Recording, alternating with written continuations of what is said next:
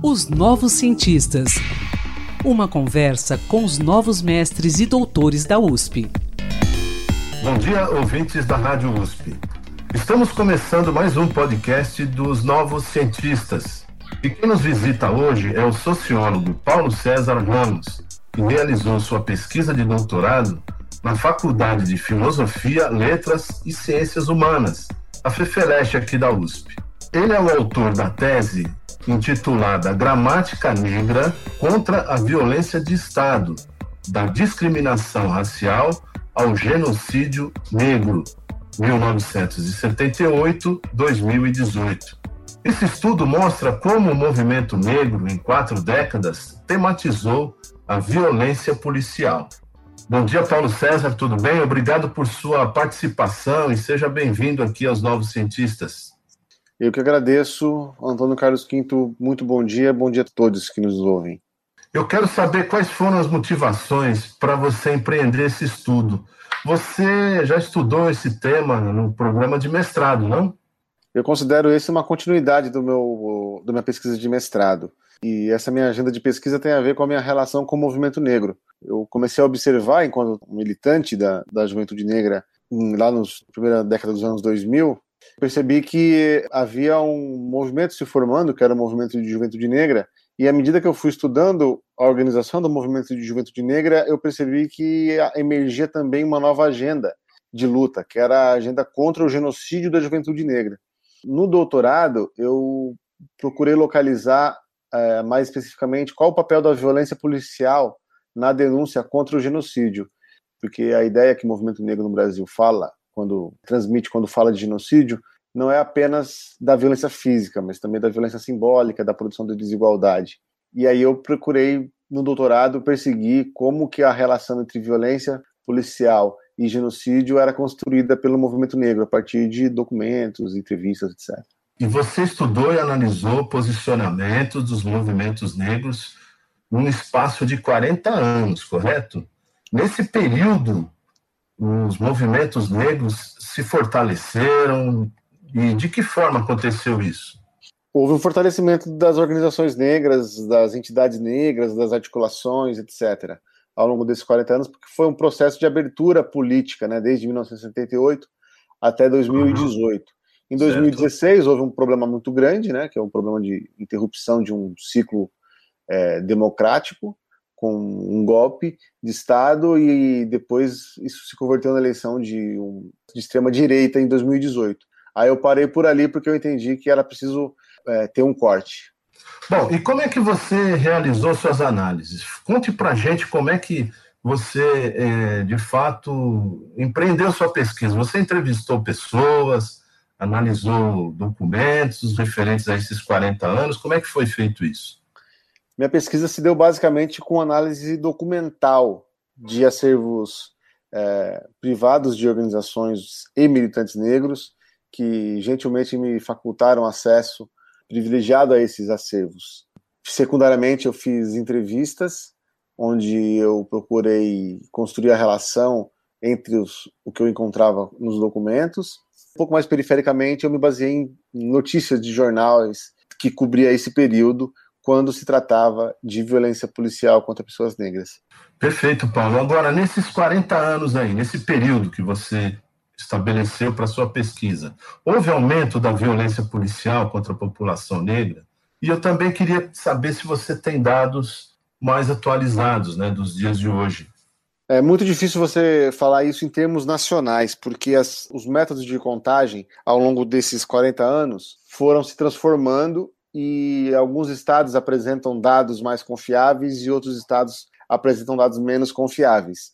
Uhum. O que se tem notícia e certeza é que os homicídios, de maneira geral, aumentaram. Os homicídios de pessoas negras, em geral, aumentaram proporcionalmente quando comparadas com homicídios de pessoas brancas. O contexto geral de homicídio, quando a população negra cresceu, mas é preciso, eh, em termos de violência policial, anotar que nos últimos 10 anos, pelo menos, quando os dados são mais confiáveis, sim, houve um crescimento.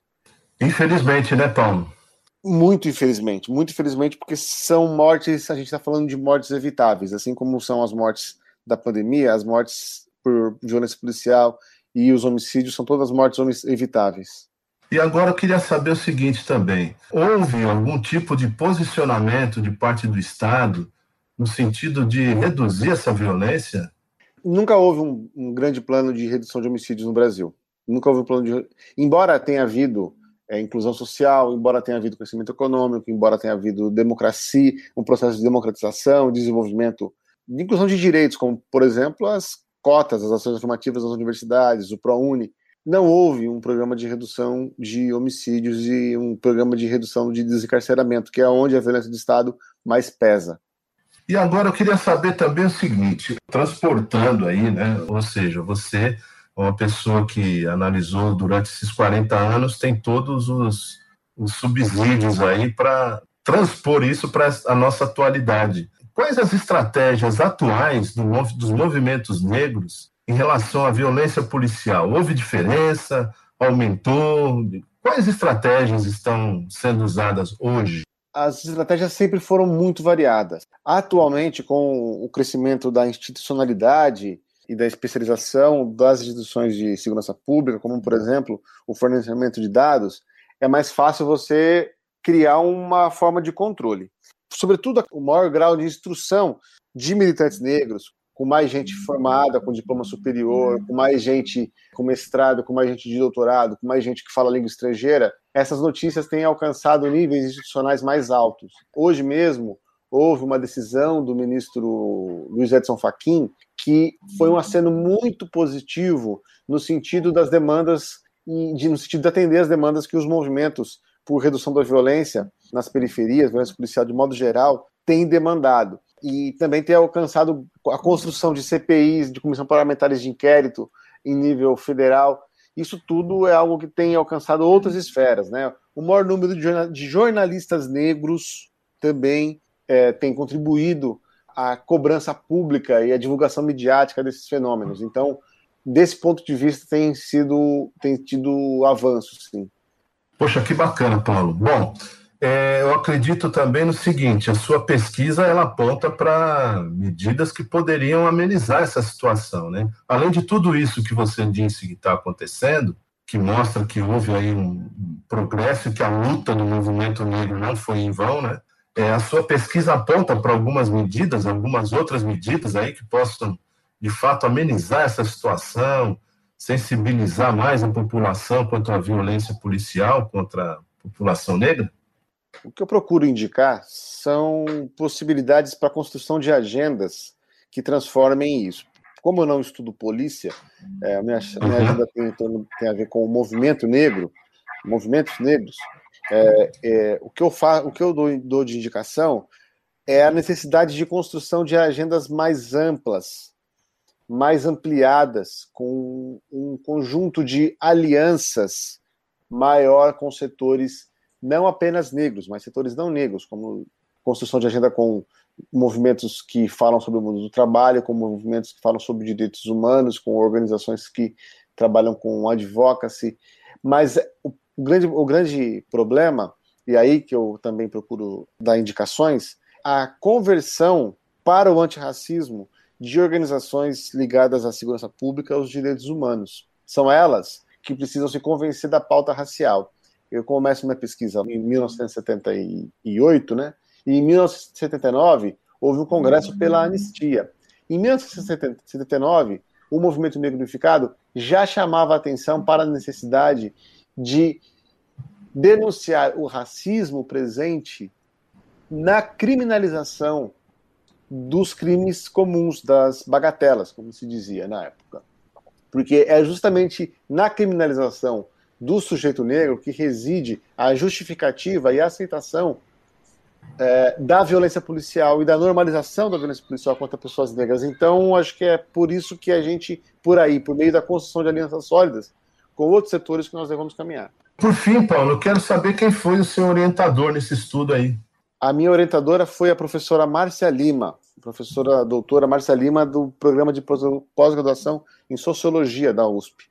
Legal, Paulo. Olha, muito obrigado pela sua participação, sua disposição e os esclarecimentos aí sobre o seu trabalho, esse importante trabalho, né? Parabéns pela sua pesquisa, Paulo. Eu que agradeço, porque sem o jornalismo, sem os jornalistas, a nossa pesquisa está fadada a ficar na, na, biblioteca. E eu tenho muita disposição em falar para dar aula em qualquer lugar que seja, mas é, para rodar, para circular, eu não sou comunicador social. A gente precisa muito de vocês, né? Então, parabéns pelo trabalho de vocês também. Ok, estamos aqui à disposição sempre, tá bom? Um abraço, Paulo. Fico à disposição também. Um abraço. Bom dia a todos, então. Aqui foi o Antônio Carlos Quinto, em mais uma edição do podcast Os Novos Cientistas. E na quinta-feira que vem tem mais. E pesquisador, se você quiser falar sobre o seu estudo, sua pesquisa, envie-nos um e-mail para ouvinte.usp.br. Até quinta que vem. Pesquisas e inovações. Uma conversa com os novos mestres e doutores da USP, os novos cientistas.